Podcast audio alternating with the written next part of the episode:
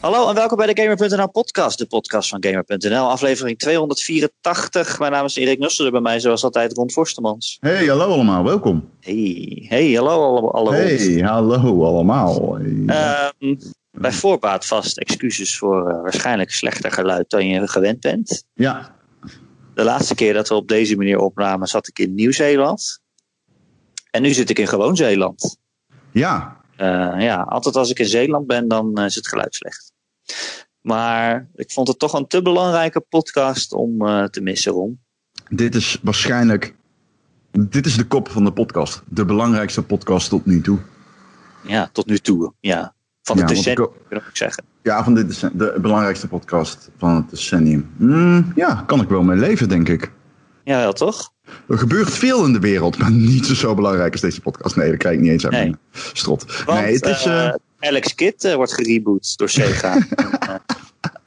Ja, en de Game Gear. Die kleine, Game Gear ook. dat, dat is waar we het over gaan hebben. Fork Gaming. Ehm, Een Game Gear die past in de palm van je hand. ja, Fork Gaming, daar moeten we het over hebben. Eh, dat, was het, dat was het eigenlijk, hè? Dat was toch de Sega-scoop uiteindelijk? Fork Gaming of zo? Erik, ik, eh, sorry, ik eh, moet, even, moet het opnieuw opnemen. Hoezo? Ben je niet aan het opnemen? Nee, ik neem niet op met de goede microfoon. Oh, Hoor je dit? Hoor je dit? ik hoor Hoor- jou sowieso. Hoor je kloppen nu? Oh, nu Nu wel. Oké, het is wel de goede microfoon. We kunnen door. Dit Hoor nu kloppen? Hoor je nu kloppen? Ja, dat klopt. Nee, dat, dat is het goed. Dan heeft hij de, de snowball en niet mijn eh, headset mic. Ja, sorry. We doen het anders nu, mensen. Ik kan er ook niks aan doen. Dus even winnen. Hoor je dit? Je hebt het scheet aan laten, of niet? Nee. Hoor je dit? Ik klop nu op de mic. Ja, je hebt maar één microfoon. Dus ja, dat klopt. Ik hoor het. Zet mee. Ja. Ja, dankjewel. Ehm nee, maar we gaan het dus eh, over Fork Gaming hebben. Erik, eh, Maar ik vond het oprecht. Het gaat dus niet waar we het over gaan hebben. Maar ik vond het oprecht wel interessant. Ik bedoel, niet interessant als dat het leuk is, maar wel. Hoe kom je erop? Wat gaan arcade machines gebruiken als cloud gaming of zo? ja, je moet wel even... eh, wil je dit echt doen? Ik heb hier natuurlijk wel een beetje iets over te zeggen. Als, Ja, waarom eh, niet? Nou ja, oké. Fork Gaming is... eh, ze gaan de structuur van arcadekasten... Op dit moment natuurlijk vanwege COVID staan er heel veel arcadehallen leeg. Of die worden niet goed gebruikt. En die gaan ze gebruiken om eh, ja, een soort van een Stadia variant eh, te gebruiken. Ze gebruiken... Kijk, oké. Dus ja, die, daar gaan we. Dit is niet wat ik wil eigenlijk. Maar daar gaan we dus nu, blijkbaar. Ik maakte een grapje, maar hier gaan we dan. Oké, Weet dus een moderne arcadekast is eigenlijk gewoon een PC. Veel mensen maken de ver- vergelijking eh, met zo'n, heet het ook weer, zo'n dingetje Barry. Zo'n chip eh, die je gebruikt om te... Ja, nee, ja, geen Blackberry. Een Raspberry Raspberry Pi, juist, dankjewel. Blackberry. Eh, Van maar dat is eigenlijk niet zo. ja, het zijn, ik ben natuurlijk bezig nu met emuleren heel veel vanwege die misten. Maar ehm, het, het, het zijn gewoon moderne PC's. En eh, je koopt licenties ervoor en je krijgt ze meegeleverd als je er een koopt. En vervolgens heb je een arcadekast. Je koopt eigenlijk een license. Maar die dingen zitten dus allemaal, omdat die continu die licenses, checken, zitten die allemaal aangesloten op het web. En dat was vroeger niet zo. Maar dat betekent dus eigenlijk dat je gewoon servers hebt. Dus eigenlijk is het best wel briljant. Het is heel raar. Het is best briljant eigenlijk. Alleen, genoeg om een heel netwerk mee in de lucht te houden? ja, alleen, ik heb helemaal geen vertrouwen erin. Het klinkt veel te weird. Het is veel te raar allemaal. Ik, eh, ik weet het niet. Het klinkt helemaal niet als iets wat ik zie gebeuren. Dat was het grote Sega-nieuw. Er wa- Er was dus een journalist die had gelekt, of die zei: Oh, er komt heel groot nieuws van Sega aan. En toen Nee. hebben ze die Game Gears onthul- onthuld. Nee, dat was een journalist die zei: Famitsu gaat binnenkort nieuws ehm, geven, Ja. brengen, dat de hele wereld op zijn kop zet. Dat is letterlijk wat hij zei. Precies. En toen kwam de, werd de Game Gear aangekondigd. Dus toen dacht iedereen: The fuck was dit het? Die Game Gear, Erik. Luister, ik ben nu dat boek aan het lezen over Sega. En het is een, een grandioos interessant bedrijf, maar... Die fucking game... Anderhalf inch, Erik. Dat is zo groot als het coachje van mijn duim. Ja, maar hoe kan je dan op dat knopje drukken? Die die knoppen zijn bijna even groot als het scherm, Erik. Dus in principe is dat je minste probleem. Nou, vind ik toch wel een probleem eigenlijk. ja, maar ik denk dat het probleem vooral is, hoe, hoe kijk ik naar dit, hoe ga ik deze game, hoe, hoe? Nou, je kan, je kan een scherm altijd groter maken door het dichter bij je oog te houden. Ik ben blij dat je in Zeeland nog steeds scherp bent. Hey, ik ben echt blij dat we deze podcast met dit nieuws beginnen. Echt top. Hoe is het daar? Niks, eh, niks te bespreken. Het is echt top. Ja, het leuke, we zijn met vrienden een weekendje weg. En die hebben ook een kind van één. Dus als je af en toe iemand hoort schreeuwen, is dat niet Lara op de achtergrond. Eh ja, die met een kind. En het is gezellig. Oké. Ik ben Ja. blij dat jij het fijn hebt. Mocht weer in coronatijd. Je mag weer naar Zeeland. Dus ga ik het doen ook, hè? Zo ben ik. Ben je eigenlijk, eh, ja, ik wil zeggen ben je dicht bij mij, maar dat is helemaal niet waar. Je bent even ver als normaal. Nee, nee, ik weet niet of het dicht Nee, ja, je bent zuidelijker, maar je bent niet dichterbij. Ik ben wel zuidelijker geworden, ja. Ja, Ja. ja dichter bij de Evenaar. Hm. Dat voel ik meteen. Ja, het is wel warmer in Brabant altijd. Dat is heel raar. Nee, hey Ron, er zijn, er zijn wel andere dingen waar we het over moeten hebben dan Sega. Om Fok, Fok Gaming. Fok Gaming. Ik ga Eh, jou... eh, st- Iets doen deze podcast. We gaan het hebben over The Last of Us 2. Ja. Maar ik zou zeggen, we moeten beginnen met de PlayStation 5, toch? Ja, of moeten we. Nee, oké, laten we beginnen met de PlayStation 5. Ten eerste, wat een grandioos, vette avond was het. Om eerst met jou anderhalf uur PUBG te spelen op de Patreon. En daarna op de Patreon samen met alle kijkers. ehm, de livestream The Future of Gaming. Zoals, Mike, eh, zoals Sony het had genoemd. Dus de, de reveal van de PlayStation 5 te kijken. Dat was fucking fantastisch. Vier uur lang gestreamd. Biertjes erbij. Grandioos. was echt fucking vet. Dus als je dit eh, de komende zomer niet wil missen, want het is onderdeel van het grote Ron en Erik Zomerfestival, wordt dan Patreon. 5 Ja. dollar. Ja, het is, ja, wij, zijn, ja, wij zijn wel van plan om meer te streamen, toch? Ik vond het PUBG spelen ook al heel leuk. Al is het maar omdat ik weer mensen heb doodgeschoten. Eh, hij wordt beter. Hij luistert. Misschien moeten we de naam gaan aanpassen straks. Grootmeester Ron ligt. Steeds beter wordende de Erik Gamen. Beter wordende. Maar, oké, maar Ron, als ik niet beter zou worden, dan zegt dat eigenlijk niet iets over mij, maar meer over jou als, als meester. dus eigenlijk zeg je dat. Je zegt dat ik een hele goede meester ben. Dat moet dan toch wel, als ik beter word. Nou, ik weet niet, deze meester liep over de brug. Alleen niet op de manier hoe je zou verwachten, zeg maar. Nee, Weet jij je- ging via het, via het randje die zo omhoog gaat. Ja, ik- Toen kilde jij iemand en toen zei ik, onder, onder de brug. ja, rechts van je. Opeens Links. links van mij dan. links. Ja, nou, Ja, maar hij hij was opgelopen. hij was opgelopen, dat kan niet natuurlijk. Ik sta daar onder die brug. Ja, goed, lang verhaal, kort. Erik heeft iemand doodgeschoten. Het was aardig epic. Yes. Yes. Het, eh, ik schoot op alles op een gegeven moment. Ja, nee, Maakt niet uit hoe ver ze wegliepen. man, jij deed gewoon. En daarna, na die eh, geweldige, geweldige, geweldige stream. Een andere geweldige stream kwam er ons. Al eh, deed Sony ook zijn best. Eh, de PlayStation 5. We hebben hem gezien. En Erik, Ja. we hebben het kastje gezien. Van tevoren hadden we het erover. Gaan we hem zien? Gaan we hem niet zien? We zeiden allebei, ik denk het wel. En we zagen hem. En wat had jij voor gevoel bij het kastje? Nou, dat kunnen mensen terugkijken. Dat, de, de eerste reactie die staat nu op beeld. Dat is op zich wel mooi. Maar Ja. wat ik al meteen zei is... Nou, ik was wel even shook, zeg maar. Ja. Als eerste zei was, ik vind hem niet per se heel... Ik vind hem niet lelijk. Maar ik vind het wel, ik vind het wel nogal een keuze. Ik Maar bedoel, dat vind ik vet.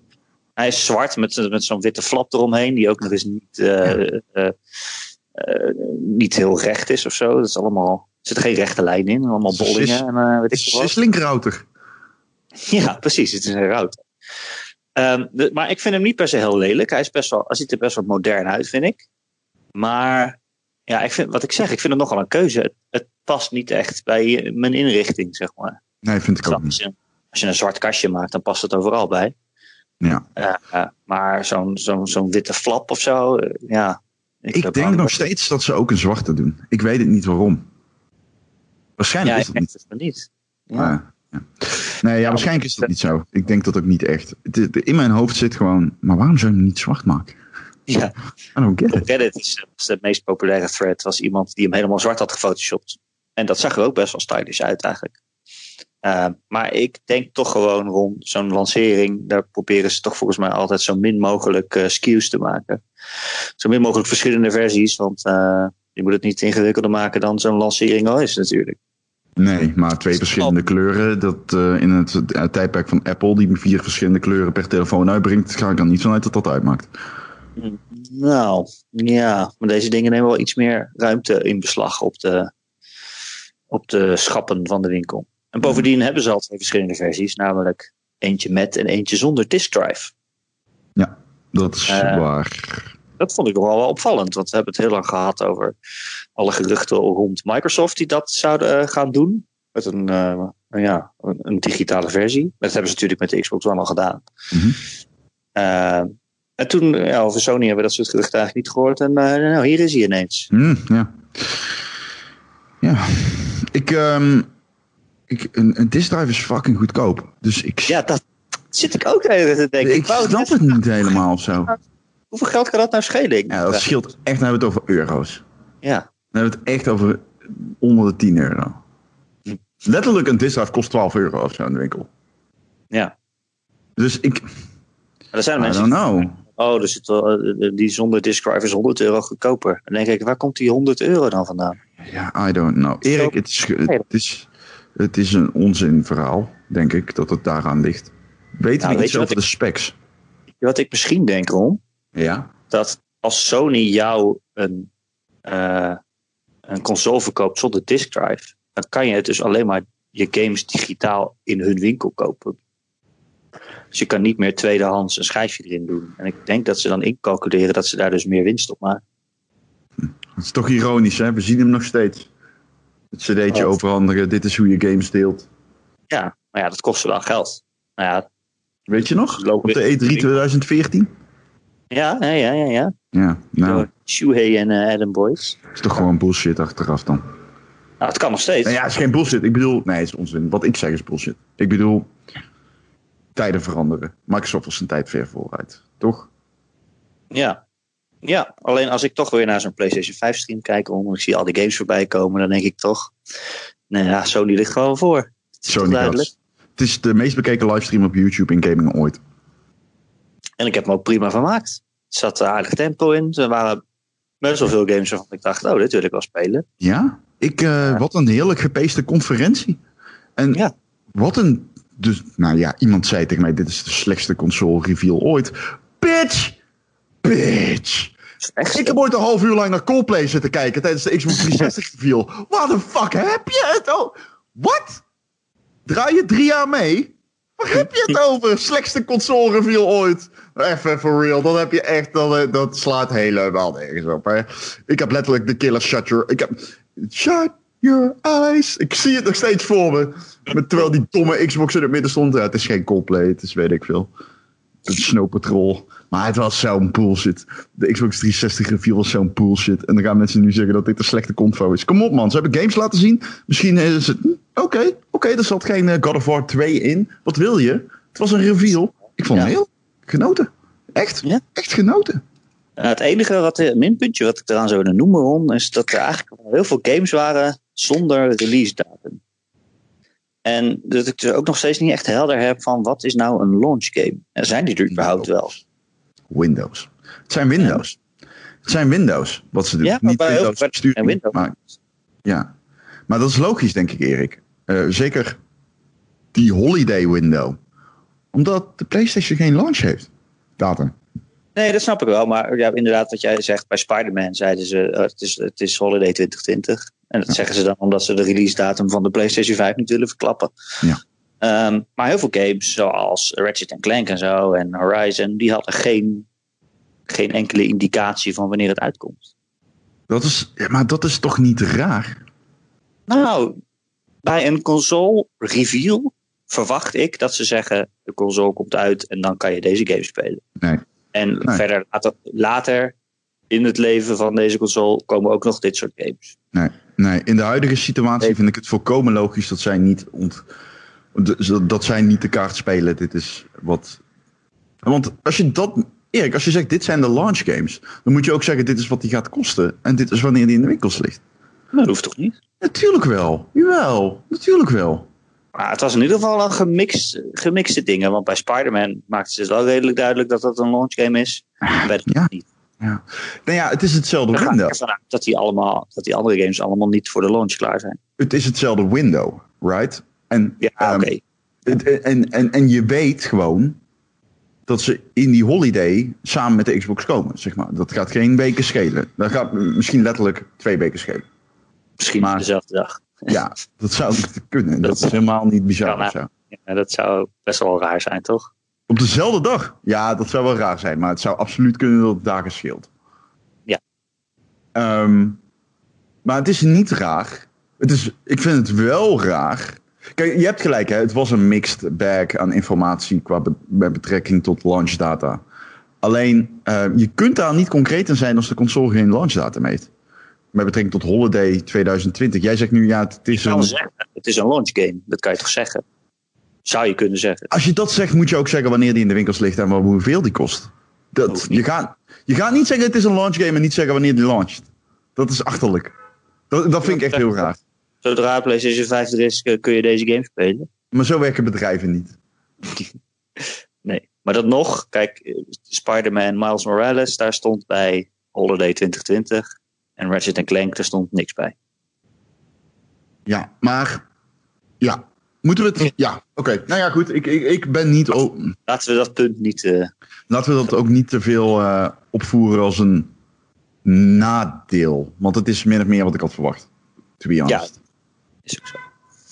Rod, ben je het met me eens als ik zeg dat de beste game van deze presentatie luistert naar de naam Ratchet Clank? Beste game weet ik niet. Meest indrukwekkende game? Wel. Ja. Eh, Ja, beste dit- game weet ik echt niet, want ik heb niks met die license. Helemaal niks. Ik vind Ratchet, ik heb, ik, ik heb hem op de PlayStation staan, die reboot. mhm. Eh, ik denk dat ik hem een kwartier heb gespeeld en toen dacht ik al, oh, dit is niet voor mij. Nee, ja, luister, dat is een kindergame, natuurlijk. Die game kwam tegelijkertijd uit met een film, een kinderfilm. En het is niet, eh, het is niet super diepgaand. Het is een beetje rammen en een beetje schieten. Maar ik vermaak me er wel heel erg mee, omdat het er zo mooi uitziet en zo charmant is. En ook best wel leuk is om te spelen.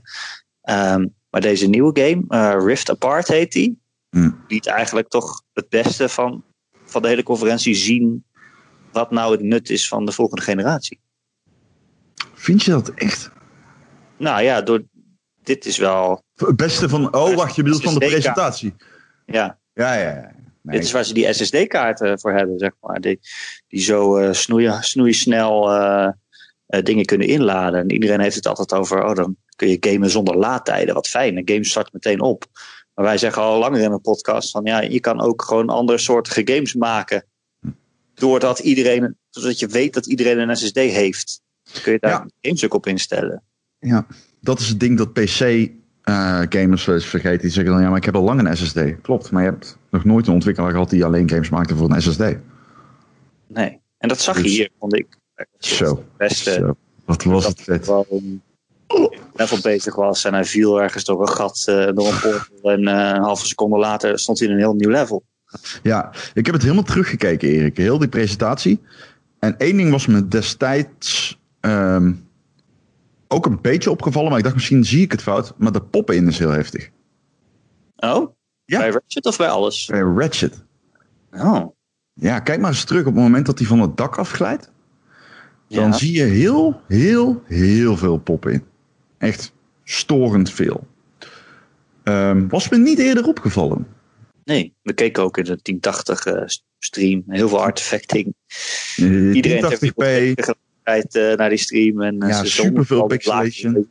uit. Dus, Ja, ja, ja, ja. Het 30 fps ook. Niet vergeten dat je bijvoorbeeld Gran Turismo 5 straks in 120 fps kan spelen. zeven. 7. Turismo. Ja, 7. Ja. Maar ik weet niet, van die hele presentatie had ik bij Ratchet Clank het meest van. Oh, hier verkoop ik dan een nieuwe console. Ja, absoluut. Ja, van die presentatie zeker. Eh, de game deed me wederom niet heel veel. Maar hoe die ook de...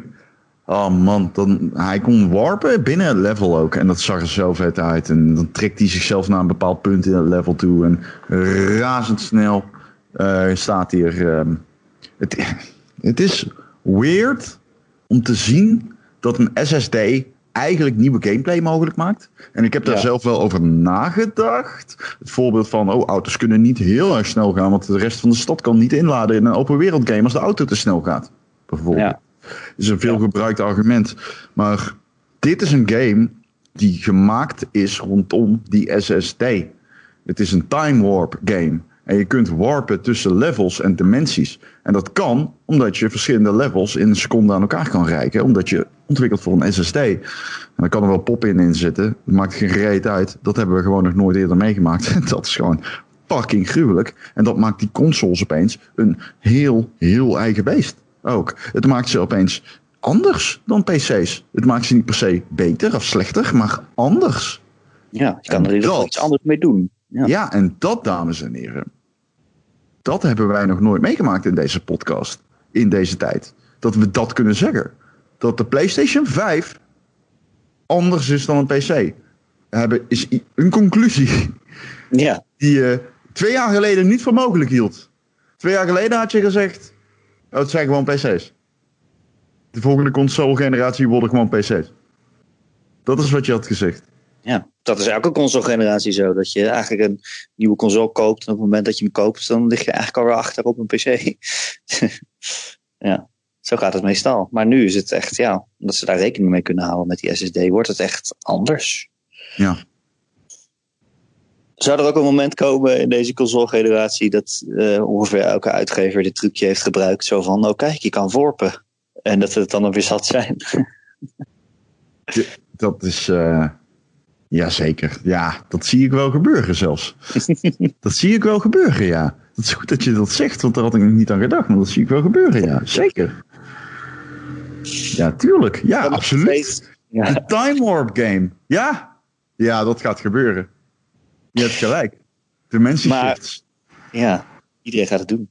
Maar dan nog steeds is zo'n SSD heel fijn. Want ik denk ook gewoon aan open wereld games waarin je naar een waypoint reist. En meestal zit je dan weer naar een laadscherm te kijken. Maar het zou dan ook in één seconde kunnen.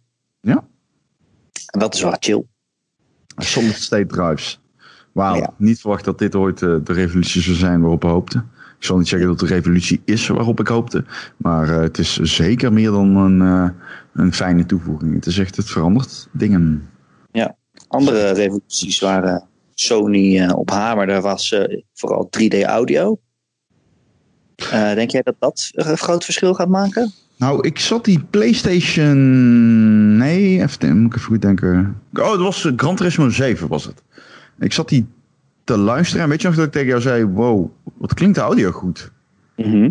tijdens de stream. Ik vraag me Mhm. af of dat hem dan die 3D audio was die dan daar heel erg eh, popte. Ik weet het niet hoor. Maar eh, zeker, ja. Ik, eh, 3D audio is een game changer. Absoluut. Het is alsof je een Atmos set in je huis had. En ehm, Dolby Atmos. En ehm, ik ben zelf... Het is raar, want ik heb alle spullen in... Ik heb een LP-speler. Ik heb een Dolby 7.1 setje. Ik heb een Bose headset. Ik heb eigenlijk alles in huis om te kunnen zeggen dat ik een audiofiel ben. Ehm, maar ik ben, ik ben ook iemand die soms denkt... Oh, ik, mijn oren is hier niet gevoelig genoeg voor om het Ja. verschil te horen, zeg maar. Dat denk ik ook wel, ja. Nou ja, ik speel wel vaak met een headset op. Ik vind het wel fijn dat ik goed kan horen waar het geluid vandaan komt, zeg maar. Ja. Maar is, is het dan dat wat dan beter wordt of zo? Of, of zie ik dat verkeerd? Hoe bedoel je? Oh, sorry, wat bedoel je Nou, precies? Wat betekent dan precies 3D audio? Is dat dat het van alle kanten komt? Ja, ja, het is. eh, ja, het is een. Ja, daarom zei ik Atmos. Het is een beetje. Ik ga het tegelijkertijd googlen. Je kan zeg maar filmpjes kijken. Online al met een 3D audio effect. En het is. Je kan het met stereo. Je, je kunt stereo 3D audio simuleren, zeg maar. Ehm, het is eigenlijk gesimuleerde omgevingsgeluid technologie ding. Zouden wij de podcast ook in 3D audio op kunnen nemen? Ja, maar ja, het wat wil je dan? Alsof Dat- Ron dat- naast je zit, zeg. Jij aan de ene. Ja, we kunnen, als Erik zou willen, of eh, als Gijs zou willen, zou hij het ene spoor links door laten kunnen komen en het andere rechts. Nee, maar dat is niet 3D audio. Dat is gewoon Nee, maar dan, nou ja, in principe, hè, is het, het komt dichtbij. Misschien kan Gijs het zo editen dat het lijkt alsof ik om je heen loop, zeg maar. Terwijl ik praat. Zou dat kunnen? Maar dat is wel wat 3D audio is. Ja, dus uh, dat ik mooi dat je dat zegt, want dat is precies wat, wat het is. Eh, dat ga je inderdaad vooral merken natuurlijk met soundbars en headsets. Ja. Dat wordt eh, fantastisch. Ik heb daar echt heel veel zin in. Het voelt alsof je brein gehackt wordt. Het is Oh. zo weird. Het is zo raar. Niet goed eigenlijk. Ja. Ja, ja, we zijn, ja, ja. We zijn anders gewend. Dus als je dat voor het eerst hoort, dan denk je, huh? En wat? Het is heel raar. Hetzelfde als je audio outsync hoort. Dan denk je, huh, wat? Dat is er weird. Rijdt er nou weer een brommer bij jou voorbij? Ja joh, ik heb de hele... Dat ik degene die slecht geluid was vandaag. Sorry, ik, kan er, ik ga de deur niet dicht doen, want het is pleuriswarm in mijn appartement. Ja, dat snap ik, ja. Ja, klinkt wel lekker zomers zo. Ja, toch? Ik heb ook een lekker mooi zomers over mijn stoeltje hangen buiten op het balkon. Het ziet er goed uit. Dat. Dat kan ik niet. is mooi. Uh, Naast de, naast de short ribs? Of? mm, die short ribs van gisteren waren lekker, Erik. Ah. Helaas zou ik het niet weten, want ik ben in slaap gevallen terwijl ze op de barbecue lagen. En vervolgens werd ik wakker en waren ze helemaal uitgedroogd. Nee. Oh, damn.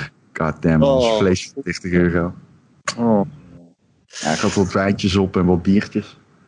Dan krijg je Dan, dat. eh, je dan slaap. krijg je Even liggen op de bank. Ja, ik had visite.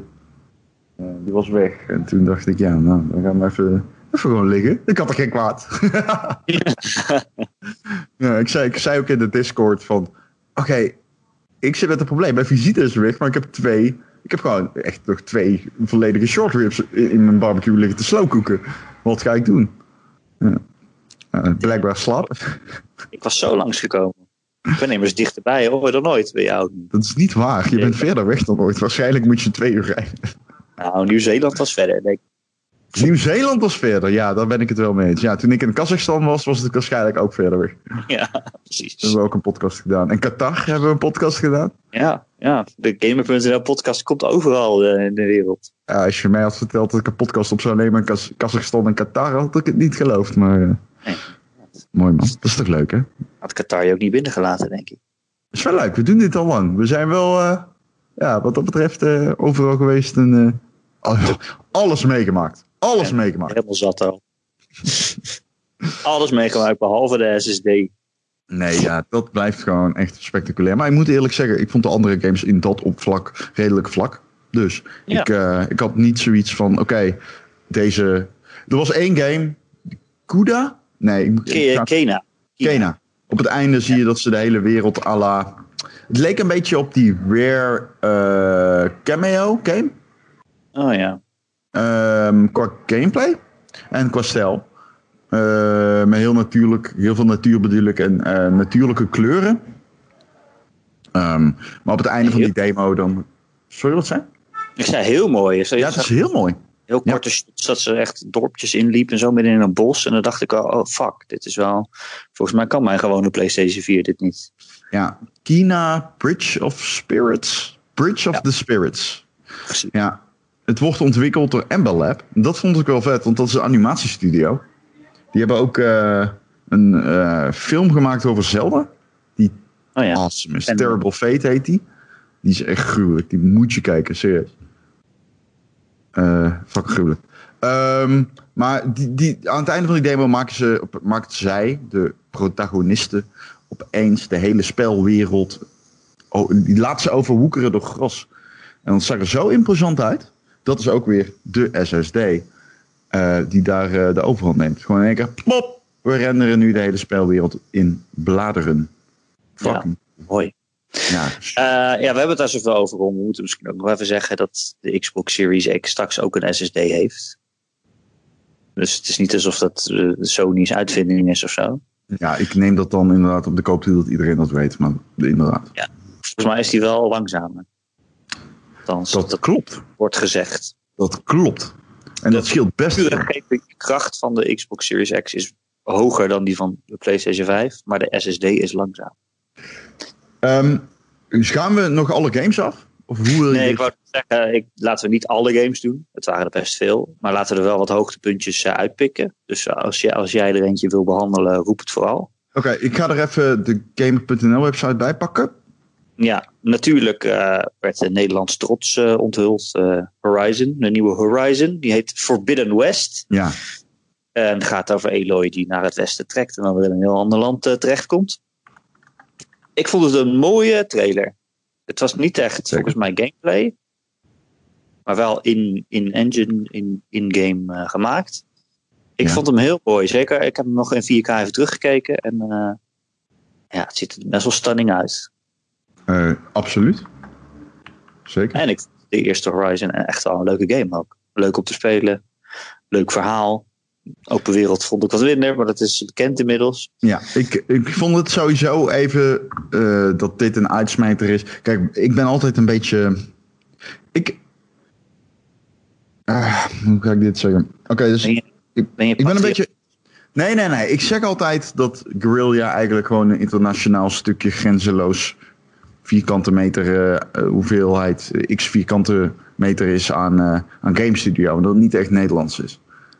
Maar om dan Jan, Bart en Angie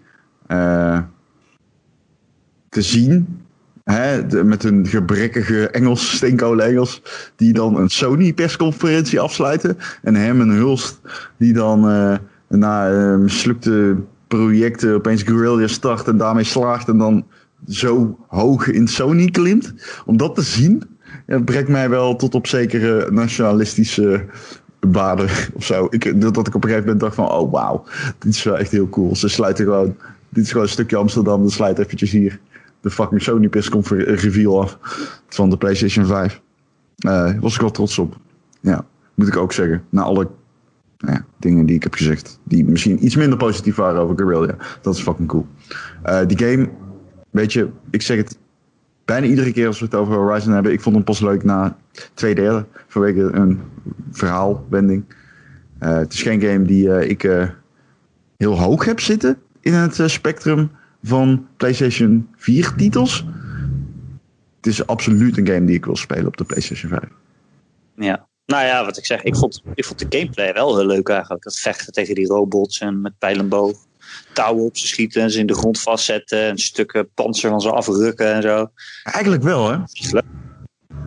Ja, alleen die open wereld was gewoon veel te groot en veel te weinig dingen om in te doen die ik ook echt leuk vond. Dus inderdaad, wat jij zegt, toen ik besloot om niet meer alle sidequests te gaan doen en niet meer alle hoekjes van de kaart te willen verkennen en gewoon uh, de main story te gaan spelen, toen ben ik die game pas echt gaan waarderen. Uh, en het was ook een heel leuk verhaal. Ja. ik ben wel benieuwd hoe ze dat nu oppakken in deel 2. Want het grote probleem is wel dat eigenlijk alle mysteries uh, beantwoord zijn in deel 1. Ja. Dus uh, ja, ik ben benieuwd hoe ze zich daaruit lullen. Maar goed, ik kan altijd uh, een nieuw mysterie verzinnen. Ja. ja. andere games, ja. maar, er werd natuurlijk een nieuwe Spider-Man onthuld. Nou, ja. Nou. Miles Morales heet hij. en ik zei al meteen toen, toen die voorbij kwam, zei ik, kijk Ron, hij heet niet Spider-Man 2. Dus uh, ik denk dat dit een standalone spin-off is. Een, uh, hoe noem je dat? Een expansion. Er was nogal wel onduidelijkheid uh, over in de dagen daarna. Want een of andere Sony executive die had in een interview met de Telegraph gezegd. Nee, dit is een remake en uitbreiding in één. Dus je krijgt de, de oude Spider-Man game op de PlayStation 5 en dan zit er een stukje Miles Morales bij of zo. En dat is later weer rechtgetrokken door Jason Schreier en uiteindelijk ook door Insomniac bevestigt van nee, het is toch wel een uh, standalone expansion in de trant van uh, Lost Legacy van Uncharted of uh, First Light van Infamous. Dus een wat kleinere ervaring dat wel gewoon een op zichzelf staand spel is, maar niet een full-length game is. Ik vond die DLC fucking scheid. Van Spider-Man. Ja. Ja, ik was... Ik ben heel eerlijk. ja, heb ze alle drie niet uitgespeeld. Oh, ik vond de gameplay leuk genoeg om het te blijven spelen. Omdat ik blij was dat er meer, dat er meer van was, zeg maar. En, uh, maar nee, het was vooral heel veel meer van hetzelfde. Sommige dingen die zelfs irritanter waren dan in de game zelf. Allemaal van die uh, missietjes, van die uh, challenges. Ehm, ik heb ze wel allemaal uitgespeeld, maar vooral omdat ik gewoon, gewoon graag nog meer Spider-Man wilde spelen. Ja. Niet per se omdat het nou zo goed was. Nee. Maar dit lijkt me toch wel van een ander kaliber, toch? Dit is niet zomaar een DLC'tje, maar wel gewoon een op zichzelf staand spel met verhaal, met, met een nieuw hoofdpersoon zelfs. En uh, ik neem aan dat ze daar wel wat meer mee uitpakken, zeg maar. Ehm, ja, een andere grote onthulling was natuurlijk uh, Demon Souls. Zo. Daar gingen de geruchten ook al heel lang over. Dat, uh, Zo. Die zou gaan remaken. En ja, het is zover. Wauw, wel echt de game waarvan ik denk dat ik hem het meest wil spelen. Ja? Ik heb natuurlijk Bloodborne nooit uitgespeeld. Het is een bekend verhaal. Ik uh, heb nog nooit een Dark Souls game gespeeld. Het is natuurlijk een bekend verhaal. Maar ik ga het doen. Dit gaat hem worden. Durf je aan? Ja, ik uh, hoop een beetje op steun van de Discord. Ik ga hem uh, streamen als ik hem ga spelen. En ik hoop dat zij mij er doorheen slepen. Dat is waar ik uh, mijn hoop op gevestigd heb. Het is, eerst door Sekiro heen slepen of wat? Wat zei Dus je niet eerst door Sekiro heen slepen? Ja, ik heb Sekiro in principe uitgespeeld natuurlijk. Behalve de baas. in principe Kom een keer mee weg. Kom mee weg. Ik vind het mooi dat je mij zo uh, zacht behandelt hiermee. Dat ah, je mij bijna hiermee weg laat komen. uh, maar inderdaad, ik heb Sekiro nog niet uitgespeeld. bij de eindbaas. Um, hoe, hoe lang denk jij dat ik erover doe om deze game uit te spelen? Serieus. Denk jij dat ik hem ooit ga uitspelen? Ja, tuurlijk. Dat kan gewoon. Je moet er gewoon even een dagje voor gaan zitten. Een, een dag. dagje voor gaan zitten. Ik heb anderhalve dag gedaan over die eindbaas. Oh man, ik heb, weet je wat ik dan nodig heb? Een omgeving waarin mensen mij om mij heen zijn, maar ik me kan focussen. Dat klinkt heel raar, maar dan eigenlijk zou ik op een LAN-party of zo moeten zitten, waarbij iedereen gewoon zijn eigen ding aan het doen is. En ik kan verantwoorden om de hele dag dit te doen. Snap je wat ik bedoel? Ja, ja, ja. En dat ik toch wel het gevoel heb van, oh, mensen zijn om me heen. Het is gezellig en leuk en dan kan ik die game spelen. Dat is eigenlijk een ideale situatie. Voor Gaat niet gebeuren, denk ik. Nee, dat denk ik ook niet. Maar we hebben wel eens met vrienden een, uh, zo'n uh, project, zo'n ding, dat we een hele avond spelen. Wie weet. maar dat is niet echt gezellig als jij dan de hele tijd Sekiro en baas gaat spelen. hey, wie weet het. Um, nog een andere game die ik even wil behandelen. Hitman 3. Ja. Ja, januari 2011. Uh, 21, sorry. Pardon. Waar, waar kwam die vandaan? Um, ik vind... Ja, ik heb Hitman 2 niet zoveel gespeeld als ik zou willen. Oh. Eigenlijk. Maar ik vind het wel superleuke games. Wat is zo leuk? Het is heel uh, dynamisch. Dus je kunt heel erg, oh, dit plan mislukt, dan ga ik maar dit doen. En dat is grappig, weet je wel. Dat, dat je een bel door iemands hoofd slaat. En dat je gezien wordt en dan snel de kok vermoord. En dan als kok verder geloopt naar de uitgang. Dat soort dingen. Uh, dat is leuk. Um, ik moet eerlijk zeggen, ik, dus, ik, je weet, ik heb Resident Evil 7 hoog zitten. De Resident ja. Evil 8 reveal was, uh, leek op de leaks die we te horen kregen. Ze hadden het omschreven met de weerwolven en de heksen en zo. Uh, volgens mij vampieren. Vampieren. Vampieren. Um, maar ik weet niet zeker of die erin zitten. Volgens mij is het weerwolven en heksen. Ik durf het niet met zekerheid te zeggen. Um, ik had deeltje 8. Ik vroeg me heel erg af, ah, gaat deze, want natuurlijk wordt die first person, maar gaat die ook virtual reality zijn? Mm, ja, het zou me verbazen eerlijk gezegd. Ja? Ze hebben nog helemaal niks gezegd over virtual reality voor de volgende generatie. Ik ga er maar vanuit dat je je oude Ze hebben wel iets erover gezegd. PlayStation 5 kan hangen, maar... Dat hebben ze ook gezegd, dat dat kan. Oh, ja. Ja, nou ja, ik vraag me af hoeveel mensen dat echt zo gespeeld hebben uiteindelijk. Het zal wel van die cijfers afhangen. Die cijfers zijn indrukwekkend. Uh, je kan het opzoeken namelijk. Heel veel, heel veel, heel veel, heel veel, heel veel, heel veel, heel veel mensen hebben die game in VR gespeeld. Relatief. Maar er is ook een significant percentage van die mensen die door die ervaring zijn overleden aan een hartaanval. Dat klopt, ja. Die... Dus er zijn minder klanten over. Ja, dat klopt. Heel, zo'n enge game VR. Heel veel mensen zijn overleden aan een hartaanval tijdens het spelen van oh. Resident Evil 7. Relatief. Relatief, ja. maar je hebt het toch ook in VR gedaan? Is... Ja, ja, helemaal. Ik heb hem helemaal uitgespeeld in VR. Volgens mij het einde heb ik wel... Toen had ik van... Uh, toen werd het een beetje meer shooter. En toen ben ik gewoon gaan spelen met een controller in mijn handen. En, uh, die game is fucking eng. die game is fucking eng. En die game is niet bang om jou jumpscares vol te schotelen op momenten dat je het niet verwacht. Oh man, ik zal nooit dat etentje aan die tafel vergeten. Aan, aan de tafel vergeten. Waarbij, zeg maar, de. Ja, ik. Je moet het er. Je moet het er, mag ik dit zeggen? Je moet het ervaren. Hm, hm. Het is een ervaring. Ja. Ja, ze komen je halen. Er is weer iemand, Resident Evil 7 VR aan het spelen hoor ik. Komt de ambulance. Ja, hij, hij wordt in een wit pak met zijn mouwen vastgenaaid aan zijn zij doorges. Oké, ja, ik weet niet wat er aan de hand is. Wel- Ehm, nou ja, ik werd eventjes helemaal gek toen het Square Enix logo in beeld kwam. En er footage volg, volgde van iets wat heel erg op een Final Fantasy game leek. Van tevoren riep ik de hele tijd ze gaan Final Fantasy 16 opdullen. En ehm, maar ja, het was niet Final Fantasy 16, het is iets dat heet Project Athia. Het wordt gemaakt door het team achter Final Fantasy 15 volgens mij. Het zag er wel stylish uit, maar we weten er weer nog helemaal geen zak van. En ik kan nou al voorspellen dat die game pas over tien jaar uitkomt of zo. Het is typisch weer Square die iets te vroeg aankondigt. Nog voordat ze een normale titel hebben verzonnen, eh, gaan ze al zeggen: Kijk, dit, is, eh, dit zijn drie shots van iemand die over een steen springt. Eh, tot volgend jaar. Hm. Dus ja, ik heb er zin om helemaal gek gedraaid te worden door Square. Leuk man. Ehm, en, en verder lieten ze ook, ze lieten ook die Astrobot game zien, Ron.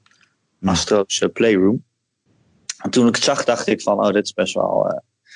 ja, ik vond Astrobot VR heel leuk. Maar dat was vooral omdat de VR zo leuk was. En niet omdat Astrobot nou een aansprekend personage is. Maar Ja. ik las later dus dat die game, die komt gratis geïnstalleerd op elke Ja. Ja, dat wist ik ook niet. Dit is. Eh, nee, weet ik ook niet. ja, het, zijn vier, eh, het zijn vier werelden die eh, gaan laten zien wat de PlayStation 5 uniek maakt, zeg maar. Ja. Dus je kan ervan uitgaan dat er een SSD-trucje in zit en een 3D-audio-trucje en een haptic feedback controller rumble trucje, eh, zoiets. Eh, en dat is natuurlijk wel leuk. Zo van, eh, weet je, je pakt je nieuwe console uit, je hebt hem net gehaald en dan staat er al iets op om even een paar minuutjes mee aan te klooien van, oké, wat kan dit ding allemaal? Dat is toch wel grappig. Ja. Daarna ben je er ook snel weer klaar mee waarschijnlijk. Maar goed. Ehm, en verder had jij nog iets? Ja, ik vond Cats, eh, die Cats, Cats de Gamer eh, wel interessant uitzien. Nou, er waren volgens mij drie games met katten erin. Dus je moet even iets specifieker Oké, zijn. ja, die van Annapurna. Volgens mij heette die eh, Stray. Ja, Stray. Ja, je zag een kat lopen door een, een wereld met allemaal robots. Mensen. Robotzwervers Ja, of zo. Ja, het zag er wel cute uit. ja. Zeker. Er zat ook nog een holografische kat in die andere game. Waarvan jij dacht dat het dat van Kojima was. Zo, die, die, ah, nou, dat was ik. Als je die livestream terugkijkt, zie je mij echt zeggen van een Hideo Kojima game. Een Hideo Kojima game. zeg het, zeg het. Maar ze zei Ja. het. Eh, het was in ieder geval er een astronaut die in een verlaten stad liep. En toen kwam er een meisje op hem af en een holografische kat. En daarna crashte er een satelliet door, door eh, de lucht heen, zeg maar.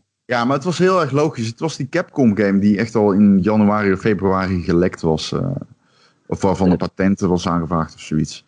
Ehm, dus ja, ja, nou ja. Ehm, helaas. Pragmata heet die. Nou, leuk. Ik denk dat we het dan wel eens een beetje gehad hebben, toch? Ja, ik denk dat we het moeten gaan hebben over een andere game. Hoe lang hebben we nog? Hoe lang zijn we aan het opnemen? Ja, we hebben nog ongeveer eh, een half uurtje. Oh, dat lijkt me prima. Oké.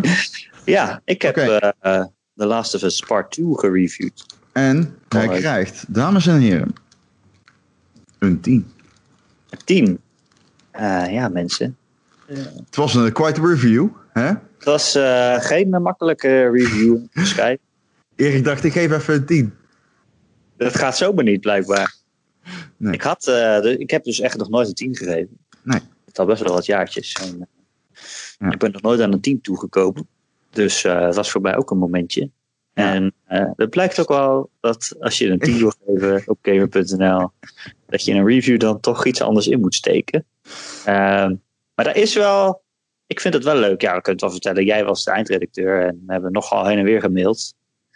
Eh, Ik denk dat er wel 10 eh, mails heen en weer met versies en eh, aanpassingen en eh, vraagtekens eh, zijn geweest. iets. Mensen denken nu misschien, pff, jeetje. Eh, maar op een vriendelijke manier. En ook Ja, natuurlijk, absoluut. Nee, oh, ja, Dus- zeker. Absoluut. het is ook een beetje alsof je je ambacht aan het aanscherpen bent of zo. Dat als je de tekst inlevert en iemand zegt, joh, deze argumenten die zijn niet scherp genoeg of zo. Of haal ze weg, haal ze überhaupt weg. Waarom wil je alles uitleggen? Ja, hoe open wil je hierover zijn? Ja, dat maakt mij niet uit. Zo. Oké, ja, want ik vind dat heel interessant om te vertellen natuurlijk. Want ik zie, dat, ik zie eindredactie echt als een ambacht. Ja, ook. Ja, Ja, net als recenseren natuurlijk. precies. Eh, jouw eerste versie was gewoon eh, jouw eerste versie. En dan is dat bij een normale recensie zo van... Oké, prima, ik ga eraan sleutelen. Maar bij een 10 wordt alles tegen het licht gehouden natuurlijk. Want je geeft niet zomaar een 10 op het koninklijkegamer.nl. Ehm Zo En- eh, ja, dus ja, dan, eh, ik ben in dat opzicht eh, natuurlijk, daarom, daarom wilde ik hem ook zelf recenseren. Vind ik interessant. Alleen, ja, dan, dan wordt alles tegen het gehouden. Maar uiteindelijk zijn er gewoon heel veel versies overheen gegaan. En dan, op, uiteindelijk impliceerde ik van, kun je me niet beter gewoon herschrijven? nee, jij zei uiteindelijk, nou weet je, fuck it, laat maar, laat maar zitten, het is zo ook wel goed genoeg. Ah, ik zei, luister, het beste wat je kan doen is hem gewoon terugschroeven naar 1200 woorden. Gewoon gaan schrijven vanuit één mening. Gewoon zeggen van, dit is mijn kapstok. En ik zei eh, op een gegeven moment tegen je, maar ja, als je dat... Ik bedoel, dat kan ik niet van je eisen. We moeten snel zijn, we willen een embargo halen. Dus als het niet lukt, dan lukt het niet. En ik had zoiets van, ja, misschien trigger ik iets.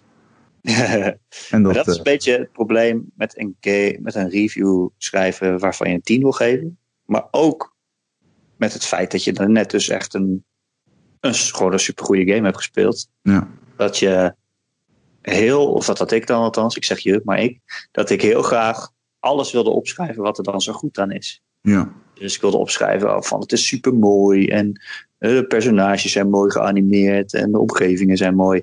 En de soundtrack is leuk en de geluiden zijn mooi. Maar dan krijg je inderdaad gewoon een opzomming van allemaal dingen die goed zijn. En daar heb je Ja.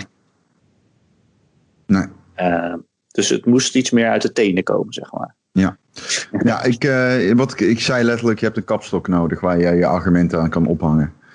Op een gegeven moment hebben we hem zelf maar, of heb ik hem een beetje het menselijke aspect, zeg maar, geïntroduceerd. En daar had jij zelf al ingezet. Dus eh, dat was Ja. een uitstekende kapstok.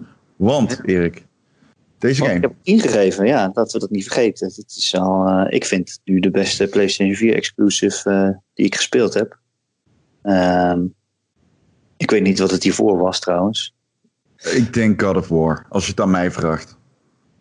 Ja, nou ja. Bloodborne of God of War zijn, eh, ik denk ik in de ogen van de meeste mensen de beste exclusives. Dus ik denk dat Spider-Man in de buurt komt, maar dat, ik zelf vind dat een eh, goede game. Maar ik vind dat niet de beste exclusive, zeg maar. Nee, maar het is ook op een heel andere manier goed. Die is gewoon plezier. En dat, is- ja, dat is ook heel knap. Ja, Horizon, eh, eigenlijk vind ik hetzelfde als Spider-Man, eigenlijk. Nee, nee, Spider-Man is beter. Ja, dat, ja. Ik vind dan bijna hetzelfde lak en pak, als ik eerlijk ben. Ehm, maar goed, de laatste Ja, twee. ja. Ja, inderdaad, Jezus. ik heb het dus je. gegeven, zo komen we nooit, zo komen we er nooit naartoe. Ehm, Ik, ik ga jou het- interviewen hierover. Ja? Ja. Dat lijkt me veel makkelijker voor jou dan jij gaat vertellen eh, over, ja, dit is wat de Last of Us 2 is. Dat is helemaal niet leuk. Erik, je hebt een 10 gegeven. Het meest prominente aspect in jouw recensie is het verhaal. Als ik jou goed begrijp, is dit het belangrijkste verhaal in game ooit verteld? Zeg ik dan te veel? Ik, ik, was er, ik was er zo, zo erg van onder de indruk dat ik dat voor mezelf kan zeggen. Ja, dat ik nooit eerder zo'n goed verhaal heb gezien. Het gaat heel erg over, over mensen. En dat voelt best raar om te zeggen over zo'n zombie game. Infected, sorry. Eh, maar dat was in principe natuurlijk bij de eerste Last of Us ook al. Hè. Je, je liep wel in een, in een zombie-apocalypse rond. Maar eigenlijk ging het over die relatie tussen Ellie en Joel. Ja. Eh, en, en over hoe zij steeds dichter naar elkaar groeiden. Ja. Eh, en nu is het weer zo dat je in die post-apocalyptische wereld zit. Maar het draait veel meer om wat doen mensen als ze worden geconfronteerd met zo'n grote ramp. Eh, en ik zou bij mezelf zeggen, weet je, als, er, als het echt zo leven op dood is, dan ga je samenwerken met anderen. Dan ga je samen proberen te overleven en eh, weet ik veel, zombies uitroeien en een veilig plekje uitkerven voor jezelf en zo. Maar wat Naughty Dog eigenlijk wel laten zien is, nee, volgens mij werkt de mensheid niet zo. Volgens mij krijg je alsnog gewoon groepen mensen die samentrekken en zichzelf gaan opzetten tegen andere groepen. En dat is wat er eigenlijk de hele tijd gebeurt in deze game. Eh, een van de belangrijkste conflicten. Ja, kijk, ik, het is ook lastig om over deze game te spreken, omdat je geen spoilers wil geven. Nee. Ehm, Nee, je wil geen... eh, dat gaan we ook niet doen tijdens deze Nee, review in de podcast. Zeker niet. En, en eigenlijk als je echt de opzet van de game zou willen vertellen, dan is het eigenlijk al een spoiler. Uh, maar je kan ook genoeg dingen zeggen over thematiek en over dingen die op de achtergrond spelen die niet zozeer een spoiler zijn. En een van de grootste conflicten die je in de game ziet, uh, speelt zich heel veel af in Seattle. En daar zijn twee facties die eigenlijk een soort van in oorlog met elkaar zijn. Je hebt daar uh, de Washington Liberation Front, de WLF. Dat is een uh, militie.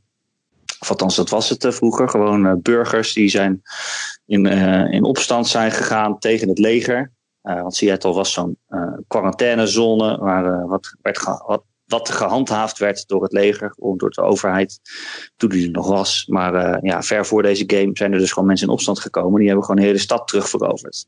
Die hebben nu een soort van hun eigen overheid gevormd. Want het is meer op, op, op gebaseerd op ja, gewoon menselijke soldaten en burgerwachten en zo. Ja. Uh, en van daaruit is ook weer een andere groep ontstaan. En dat is meer een soort religieuze secte, de, de Scars.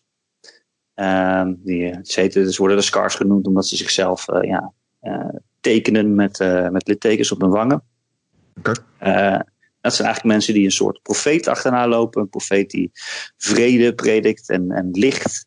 Ja. Nou, dus slachten zij ook gewoon hun, hun, tegenstanders af alsof het niks is. Dus, ze zijn goddeloos, maar gelovig?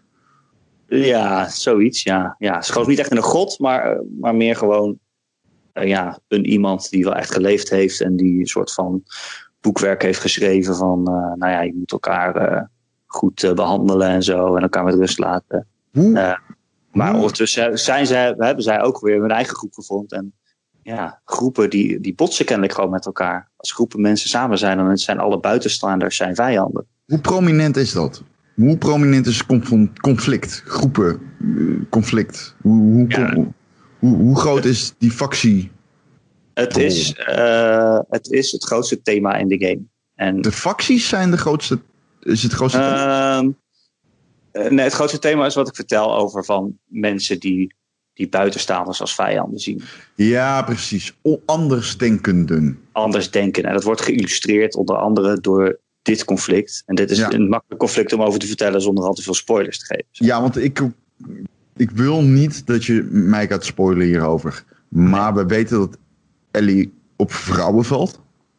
Ja, dat klopt. Eh, dat, ja, dat, ja. dat, dat lijkt bijna. Ik, kijk, ik wil niet dat je dit spoilt, maar dat lijkt dan bijna. Hè, want we gaan richting het religieuze toe.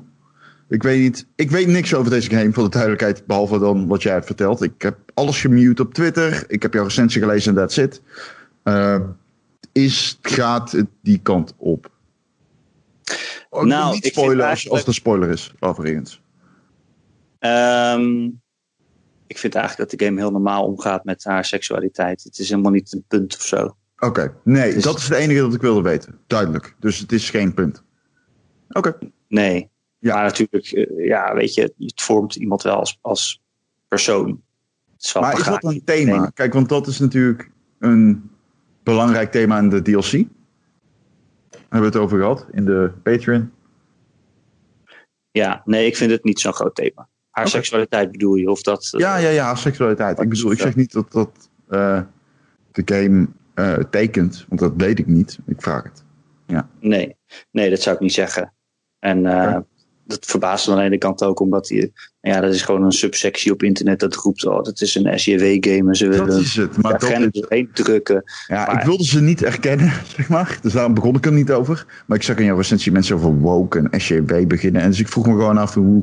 Nee, dat zijn echt gewoon mensen die gewoon eh, ergens een woord hebben gehoord en denken, Ja, nou, het is, ja, dat, dat vind ik echt gewoon onzin. Want ja kijk, oké, ik vind ook, ik vind het gewoon heel goed geschreven. Het zijn gewoon heel goede menselijke personages. En zij is gewoon lesbisch en haar vriendin dus ook. Ehm, en dat, dat is gewoon zo. En kijk, ik wil niet zeggen dat als er eh, queer personage, personages in je verhaal zitten, dat het dan sowieso goed is. Ik bedoel, die kan je ook gewoon slecht schrijven. En die kan je ook gewoon. Dat kan je ook gewoon met, met een hamer door iemands strot proberen te douwen. Nou, Dit zijn lesbische vrouwen en dat moet je Oh goed mijn god, dat zijn ze-. Ik zou bijna willen zeggen, eh, het is ongewoon om ze goed te schrijven in, het, in, eh, Ja. in recente jaren. Maar dat terzijde. Ja. Ik bedoel, dat, dat kritiekpunt zou natuurlijk eh, terecht kunnen zijn. Zo van, ze proberen hun agenda door je strot te douwen. Als je het heel slecht schrijft en de hele tijd bij elke scène zegt: Kijk, ze zijn lesbisch en dat moet je goed vinden. Dan voelt het gewoon niet meer natuurlijk aan. Maar dit voelt gewoon heel natuurlijk geschreven. En ze is toevallig lesbisch en ze heeft een lesbische relatie. Nou ja, zo so wat. Duidelijk. Ja. Erik, ja. hoe is het acteerwerk? Oh mijn god, dat is zo goed. Ik, uh, dat vond ik echt wel. Dat is wel een van de dingen waar ik heel erg onder de indruk ben. Ja? Uh, het zijn natuurlijk wel uh, grotendeels dezelfde acteurs. Ja. Uh, je hebt Ashley Johnson als Ellie. En fuck, hoe heet die gast die Joel speelt ook alweer? Wat bedoel je dingetje? oh, die, fuck. Die alles acteert. Ja, ja ik weet een. ah, ja, oké, okay, dit ga ik nooit raden. Ik weet wie je bedoelt, maar dit ga ik nooit raden.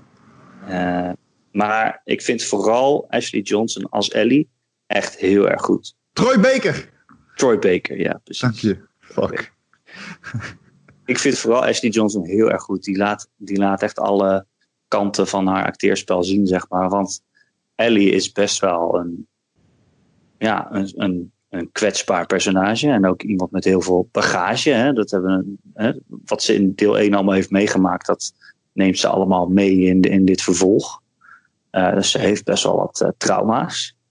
Um, dus dat moet je heel breekbaar kunnen spelen eigenlijk. Ja. Maar tegelijkertijd is zij uh, de, de hoofdpersoon in een actiegame waarin je om de haverklap mensen hun nek omdraait. Dus ze Ja. is ook wel echt een badass. Ja. Ze is echt wel een stoere chick. Ja. En uh, de grens daartussen, dat is zo lastig om te bewandelen. Maar zij doet dat wel echt uitstekend. Oké. Ja. En ja, de rest van de kast is ook fantastisch. Ik vind het, het ziet er ook echt prachtig uit. Het gelaatstrekken en emoties die je van mensen hun gezicht afleest en zo. Ja, Ja. dat is wel echt next level. Ik eh, moet straks gaan werken. Dus eh, we moeten af gaan ronden. Eh, daar baal ik van. Dus wat ik voorstel is dat we nog eh, maximaal een kwartiertje over deze game gaan hebben. Oh, dat is nog wel een tijd. Ja, want ik, ik, ik, het meen ik echt. Dit is denk ik de belangrijkste podcast die we ooit hebben gehad. ja, ik denk dat we nog wel een keer over de Last of Us 2 praten. Ah, ik denk niet dat het vaak is gebeurd dat we het en over de meest begeerde game hebben van het jaar en over een nieuwe console. Nee, hè? Nee. Dat is denk ik nog nooit eerder gebeurd. Zelfs niet in E3 afleveringen. Um, ik ben niet van mening dat The Last of Us 1 slechte combat had. Of gedegen oh. combat. Ik vond die combat heel erg goed. Hmm. Ik uh, vond dat de combat goed aansloot op het verhaal. En ik vond ook dat dit een van de weinige game is, games is die combat en verhaal verweeft op een natuurlijke manier. En natuurlijk vooral op uh, Winter en uh, die pijl en boog. Ja. Niet, heel. Niet, niet iedereen is het daarmee eens, hè? Niet iedereen is het nee, eens. Ik denk Kijk, jij ook niet. Duidelijkheid. ik, nee, voor de duidelijkheid. Ik vind The Last of Us 1 een van de beste games ooit gemaakt. Dat is, dat is zonder twijfel zo. Maar ik vind de combat daarin niet het meest belangrijke.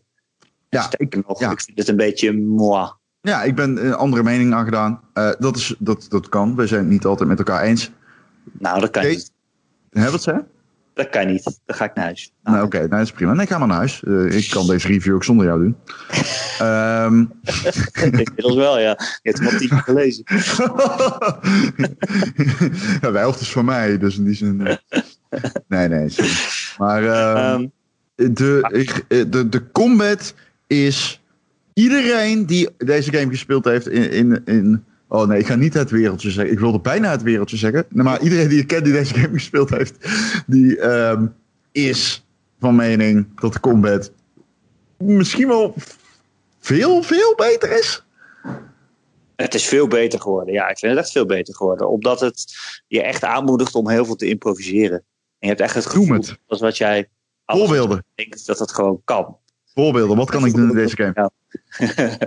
het is niet dat je superveel verschillende wapens en superveel verschillende opties hebt. Maar uh, vooral als je in Seattle rondloopt. En, en nou, je, weet je nog die trailer op de E3? Dat ze lieten zien, Ellie ligt onder een auto. Er komt iemand aan. En ze rent weg. Ze wordt gezien en daarna rent ze weg. Dan rent ze een winkel in en daar verstopt ze ergens achter, weet je wel. Dat was ik een weet nog hoe dat er allemaal uitzag. En dat was heel vloeiend, maar dat, dat is het dus ook gewoon. En het is ook niet, niet gescript.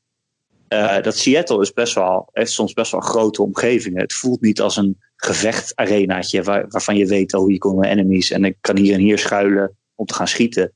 Het voelt echt als een wat meer uitgestrekte omgeving waar je gewoon verschillende opties hebt. Uh, ik heb dat soort dingen, zoals in die trailer, echt meegemaakt. Ik lag onder een truck. Uh, ik was daaronder gaan, gaan sluipen, omdat ik één iemand zag. Maar op een gegeven moment kwamen al zijn vriendjes erbij. En er stonden er drie mensen om die truck heen. En ze gingen maar niet weg. Dus ik dacht, ja, op, een gegeven moment, ik moet toch wat doen. Uh, dus ik kruip onder die truck door. Ik, ik storm op één, iemand af en ik sla zijn hoofd in met mijn honkbalknuppel. Maar die andere twee zien dat natuurlijk, dus die beginnen op te schieten. Dus ik ren gewoon weg. En die omgevingen zijn groot genoeg omdat je gewoon echt keuzes hebt van waar ga ik heen en wat ga ik doen. Dus ik ben naar een verlaten parkeerplaats gegaan, wat ook echt meerdere verdiepingen was. Dan ben ik in het trappenhuis gaan zitten en nou ja, die andere wachters die komen achter me aan en die slaan zelfs alarm. Er komen nog meer vriendjes. Ja. Ze gaan achter me aan, maar ze weten, ze zijn maar het zicht verloren. Dus ze weten ja. niet waar ik ben. Ik ben weer een soort stealth. Ze zoeken me nog wel. Uh, maar dan heb je weer zoveel opties van wat ga ik in stealth doen? Ga ik om ze heen lopen en ze weer van achteren pakken? Gooi ik een molotov cocktail op ze? Uh, dan weten ze dat je er bent, maar dan weten ze niet waar het vandaan komt. Dus ga ik echt op schieten, dan hoort iedereen je en dan komt iedereen op je af. Um, en zelfs dan, als je nou geschoten hebt, dan kan je weer wegrennen. Dan kan je weer ergens achter verschuilen en je weer omtrekkende bewegingen maken. Uh, en het gaat allemaal zo vloeiend in elkaar over. Uh, dat het nergens. De flow van de combat voelt daardoor gewoon echt exceptioneel goed. Uh, omdat ja, in andere games voelen dat soort dingen nog wel eens houterig, een beetje aan elkaar geplakt. Maar hier is, is alles gewoon een geldige optie. Um, en het is ook niet van, oh, ik zit in stealth en ze kunnen me niet zien. Zo mm-hmm. makkelijk wordt het je niet gemaakt. Als je in nee. half hoog gras ligt en er komt iemand vlakbij lopen, ja. dan zien ze alsnog gewoon zitten. Okay. Uh, dus je kan ook niet alles heel makkelijk stealthy oplossen. Uh, maar ja, ja, alles voelt als een legitieme oplossing. En dat vind ik zo mooi aan. En daarom vind ik het ook veel beter dan in deel 1. Want als ik nu aan deel 1 terugdenk, dan zijn alle memorabele momenten, dat zijn scènes uit het verhaal. Dat zijn de dingen die ik nog onthoud. Terwijl in deel 2 heb ik net zo goed allemaal dingen die in de combat zijn gebeurd, die voelen als een soort van verhaaltje. Maar dan dat ik het zelf heb bedacht of zelf heb uitgevoerd. Het voelt soms gescript terwijl het niet zo is. Weet je wel, dat ik mijn allerlaatste uh, pijl nog een headshot maak en daardoor nog net overleef. Uh, dat is een memorabel moment, maar dat, dat is niet gescript. Of veel... je, je sluipt achter een toonbank en daar vind je een schaar en weet je, allemaal kogels zijn op, maar met die schaar kan ik nog net een laatste pijl maken en kan ik nog net overleven. Um, je, het is gewoon op heel veel verschillende manieren te spelen. Er is veel te doen rondom honden in deze game. Ja. Wat is er aan de hand? Nou ja, ja, sommige van die menselijke vijanden die hebben honden. Dat zijn wachthonden en die, die, die ruiken je. Als je de listen mode activeert, dan zie je jouw geurspoor. Hm. En je komt gewoon niet van die fuckers af. Ja, het kan wel. Als je een fles gooit de andere kant op, dan gaan ze achter die flessen aan. Ja, maar ik hoor ook dat de eigenaren die de honden bezitten, zeg maar, ja. herinneren dat jij een hond hebt doodgemaakt. Ja. ja. En op het moment dat je ze doodmaakt, dan beginnen ze te kermen en te, zeg maar, Ja. te blaffen of te piepen op een manier die zeg maar, eh, littekens achterlaat in je ziel. Het is echt heel zielig. En je kent mij, ik gooi daar gewoon molotov cocktails op. Zo, dat vinden ze echt niet leuk, die honden. Als een vacht in brand staat. Zo. Nee, ja, maar dat hele spel heeft dit. Niet alleen met honden, maar gewoon het geweld is heel bruut. Maar het weegt ook best wel zwaar. En dat is ook onderdeel van, het, van de thema's en uh, wat Naughty Dog een beetje ermee wil zeggen. Het hoort zo te voelen. Weet je, ik draai iemands nek om. Um, en ik hoor, en ik hoor een van zijn vrienden roepen: Hey, hebben jullie uh, Kevin nergens gezien? Weet je wel? Ja. Uh, Kevin, Kevin, waar ben je? Ze hebben allemaal namen en ze roepen allemaal naar elkaar. Dat is natuurlijk en, wel getruckeerd. Ik bedoel, het is niet zo dat ze allemaal namen hebben natuurlijk. Dat is gewoon, de game, dat is gewoon de game die verzint, oh, we noemen hem nou Kevin. Snap je? Ja, maar daar, gaan we, daar zit je niet over na te denken. Als ik Nee, oké, maar ja, Althans ja. niet. Ja. Het, het, het geweld, het, het gaat echt een beetje op je ziel wegen of zo. Oké. Ehm, ik wil eh, Oh. er niet te veel op ingaan, denk ik. Mm, Maar hoe mooi is deze game? Ja, het is wel de mooiste game die ik op een, op een console heb gespeeld, denk ik. Het is wel echt prachtig. Als je in het begin van die game door de bossen rond eh, Jackson rijdt. Ik heb volgens mij die intro echt wel drie keer gespeeld. Ja. Dat je echt je, je rijdt op een paard door, eh, door een korenveld en zo. En eh, het is echt prachtig. Het is ook gewoon heel mooi vormgegeven, omdat het heel weinig eh, scherminformatie gebruikt. Heel weinig eh, UI, zeg maar. Mhm. Het wordt, de game is echt op een hele mooie en natuurlijke manier ontworpen om jou door het spel heen te leiden. Op een gegeven moment moet je, zeggen ze van, oh, je moet naar het westen toe. Eh, Mhm. In plaats van dat je dan een, een minimap in beeld hebt of een waypoint in beeld hebt, zegt iemand van, oh, oh, dan kunnen we de ondergaande zon volgen, weet je wel. En gewoon het komende uur is het gewoon, je weet ongeveer welke kant je op moet, omdat je de, gewoon richting de ondergaande zon gaat. Eh, en zo heeft het heel veel van dat soort trucjes om jou de goede kant op te leiden. Als je in een bos bent, dan volg je het zonlicht, zeg maar. Dat, gaat, dat doe je al op een natuurlijke manier, maar daardoor lijkt het alsof de wereld veel groter is dan die is. Als het zo hebben ontworpen dat je toch altijd die kant op rijdt. En dan denk je van, oh, dat kies ik nu zelf, want ik rij Mhm. gewoon bos heen. Maar het is zo natuurlijk vormgegeven en dat is heel knap. En verder is het oog voor detail echt ongekend. Echt, eh, echt elk huis in Seattle is ingericht. Je voelt dat daar mensen wonen. Natuurlijk vind je ook overal van die, van die briefjes, weet je wel, die mensen dan hebben achtergelaten. Ik vind dat een beetje een, een overdreven spelelement altijd. Zo van, oké, Ik hou er niet van. moet ik nu geloven dat iedereen Nee. in deze apocalyptische wereld briefjes aan elkaar aan het schrijven is? En die, dat, die vorm aan environmental storytelling, daar hou ik niet van. Ook dat je een dood lichaam in een kamer vindt. En dat hij nog met zijn laatste adem en in, in bloed heeft geschreven op de muur. Rescue them. Ja, of zo, weet je wel. Ik denk van ja, oké, is dat nou echt wat je zou doen als je op het moment dat je dood gaat gaan bent? dat soort dingen zitten er wel in. Dat denk ik wel. Dat is wel een beetje cheesy. Maar wordt ook op heel veel andere manieren environmental storytelling gedaan. En soms sta ik gewoon echt in een kamer gewoon vijf minuten rond te kijken. Terwijl er eigenlijk niet zoveel te doen is. Ik was, in een theater in een kleedkamer. En daar hingen allemaal eh, outfits die zijn gebruikt voor toneelstukken. En er hingen allemaal, allemaal verschillende posters van bands en van toneelstukken. En van films en zo. Die hangen overal op de muren. Ik zat er gewoon een beetje in rond te kijken. Van, wauw, hier is echt, is echt heel veel aandacht in gegaan Ja, heel veel tijd in gestoken om het allemaal echt zo doorleefd mogelijk te laten voelen. oké. En dat is Ehm, knap. Het oog voor detail is dus prominent. Ja, ik, net ging ik even zo van... prrr, Oeh. Zo van, jezus man, dit klinkt als een game die niet vol is van zichzelf. Dat bedoel ik niet, maar vol is. Ja, het is heel vol. Het is ook gewoon, Dense. het is ook niet makkelijk om te spelen of zo.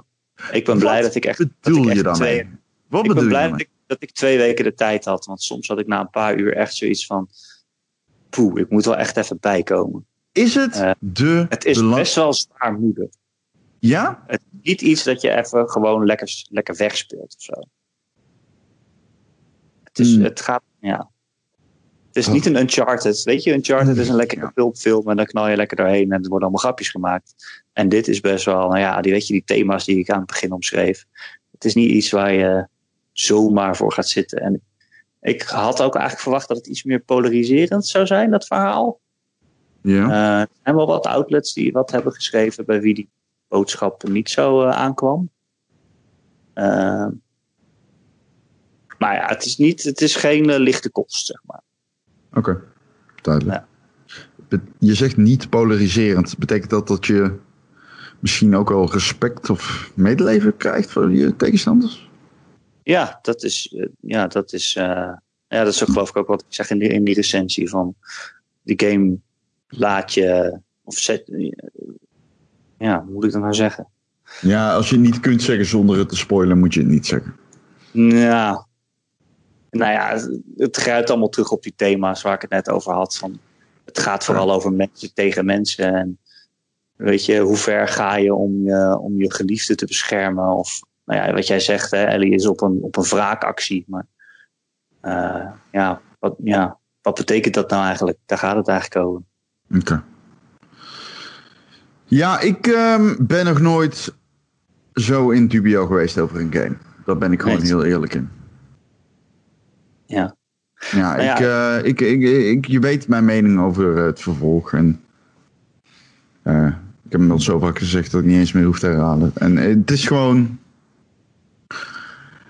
Ja, ik, ben blij dat hij een dat 10 ook, krijgt. Dat betekent dat hij heel goed is. Ja, sorry. Maar ik weet niet wat ik ervan moet vinden. Wat denk jij dat ik ervan ga vinden? Dat ik het zo... Nou, ja, er is ook wel een kans dat je het wat ik zei, ik had verwacht dat het iets polariserender zou zijn dan al die tienen die ik zie.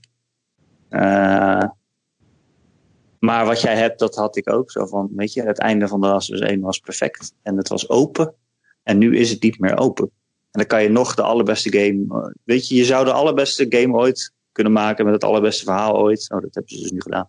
Maar dan nog... Uh, dat is exact wat jij zegt met deze zou dat kunnen doen, en dat hebben ze ook gedaan. Maar dan nog blijft het zo dat je eigenlijk een open einde, wat zo goed was omdat het open was, dat dat gewoon ingevuld wordt. Um, en dat zal nooit precies zo gaan als jij in gedachten had. Dus het is nog steeds zo dat het daar wel een beetje afbreuk aan doet. Maar uh, ik vind het op, op een heel erg goede manier gedaan. Maar ja, het is nog steeds zo dat het, ja, dat, ja, het verhaal gaat verder. Terwijl je eigenlijk wilde dat het open bleef. Hm. Dat is nog steeds zo, ja. Ik vind Erik, dat ook. Maar ik ben blij dat het zo goed is. Dat ja. is wat ik dan over zou zeggen. Erik, ik uh, moet gaan. Ja. Ik, ik heb, ik heb, uh, ik heb uh, nog nooit in deze podcast een 10 gegeven, zeg maar. Dat is, ik heb Modern Warfare 2 een 10 gegeven. Dat is de enige 10 die ik gegeven heb. Dat is voor onze tijd, inderdaad. Dus ik ga de vraag stellen en denk er even over na. Je hoeft niet meteen een antwoord te geven. Maar is dit de beste game die jij ooit gespeeld hebt? Weet je wat het probleem is met zo'n vraag, Ron? Is dat je eigenlijk nostalgie moet opwegen tegen iets wat je net gespeeld hebt. Maar, uh, dus ja, dat vind ik echt lastig om te antwoorden. Want ik zeg altijd, Final Fantasy 6 is mijn, vind ik de beste game. Hoe kan je dat nou vergelijken, weet je wel? Iets, iets van toen en iets van nu, wat ik net een week geleden heb uitgespeeld. Ik vind het echt te vroeg om dat te vergelijken. Maar ik vind het echt wel in ieder geval een van de beste games die ik ooit gespeeld heb, sowieso. Ik, ik, toen ik het, toen ik het, terwijl ik het speelde, kon ik eigenlijk niet stoppen. Of wilde, zat ik er steeds over na te denken. Sinds ik het een week geleden heb uitgespeeld, zit ik er nog steeds eerder over na te denken. En als ik straks weer terug ben uit Zeeland, ga ik hem meteen weer opstarten en gewoon nog een keer spelen. Echt waar? Ja, dat denk ik wel, ja. Zelfs met de wow. backlog die ik heb. Dat is, uh, dat is quite something. Dat heb ik nog niet eerder gedaan. Nee, dat doe ik echt ook bijna nooit. Dus uh, ja, nou, het hoort in ieder geval wel echt in de top uh, van wat ik gespeeld heb. Ik ben niet okay. zo. Ja. Okay. Ik, was er wel, ik was er wel door aangegrepen. Weet je wat ook in de top hoort? Jij? Dank je. Gamer.nl podcast? Mm. De beste podcast die je ooit hebt gehoord, Ron. Eerlijk zeggen. Ja, nee, ben ik het mee eens. Absoluut. Elke maandag te downloaden via onze website gamer.nl. Hele goede website waar je ook eh, reviews en previews en nieuws en weet ik veel allemaal wat kunt lezen. Ook van Ron en mij. Um, oh, je kunt je natuurlijk ook voor de podcast abonneren op allerlei podcast apps en feeds.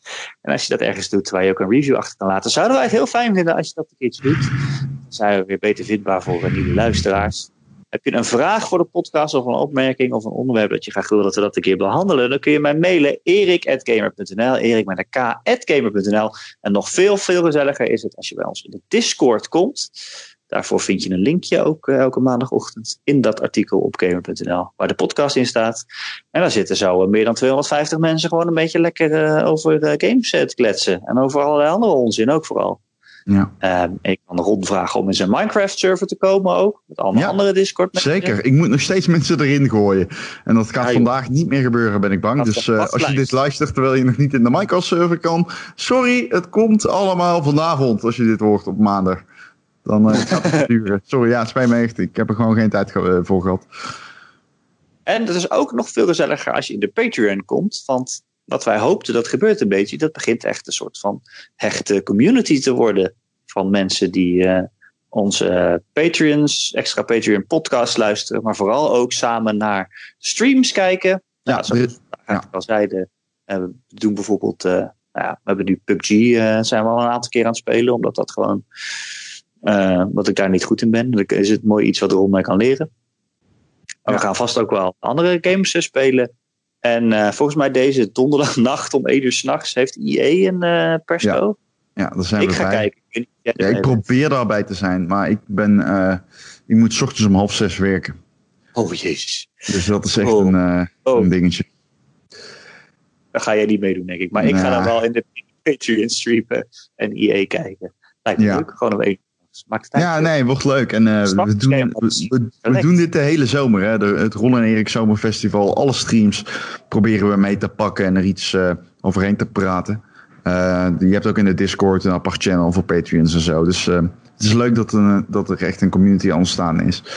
En we merken gewoon dat mensen vinden het leuk. Dus dan Ja. vinden wij het ook leuk. En als het voor ons rendabel is om dit te doen, kunnen we meer doen. Dus Ja. voor ons is het eigenlijk een soort van catch-22. Dus ja, het is eh, hoe Ja. meer er binnenkomt, hoe meer we eruit kunnen pompen. Zo simpel is het. Gegeven moment ga ik stoppen met werken. Ga ik alleen nog maar streamen. Nou ja, dat is eh, misschien wel de droom. Eh, je moet dus gaan naar patreon.com slash Ron en Erik. En daar kun je ons steunen en krijg je in ieder geval twee podcasts in de maand. En ja, en streams. En Gezellig. Die streams. Streams terugkijken trouwens. Dus eh, Ja, alles kun je terugkijken. ook. Ook de leuk. podcasts. Mocht je in de Patreon zitten en dit niet weten, alle podcasts hebben video. Kun je allemaal terugkijken. Precies. Ron, eh, dankjewel voor deze superbelangrijke podcast. Nee, jij bedankt. Speciaal naar Zeeland afgereisd om eh verslag te doen. De les was de. Ja, ik wil een soort apocalyptische omgeving zitten. ik wou net zeggen, dichter bij een post-apocalyptische omgeving ga je in Nederland niet komen. Sorry Zeeland, ik hou van jullie. Nee, hij houdt van je. Ja, zo absoluut. Alleen, hij weet ook dat als hij, zeg maar... Ellie zat op een paard in de game, toch? Ja, ze kan paardrijden. Ja, in Zeeland heb je alleen koeien. Alleen, eh, dat kan ook. Ja, je kan ook op de koe gaan zitten. Ja, maar die kan je moeilijker besturen volgens mij. Luister, waarom willen ze zijn weg? Precies. Alright Ron, dankjewel. Jij bedankt. Tot de volgende week. Tot de volgende week.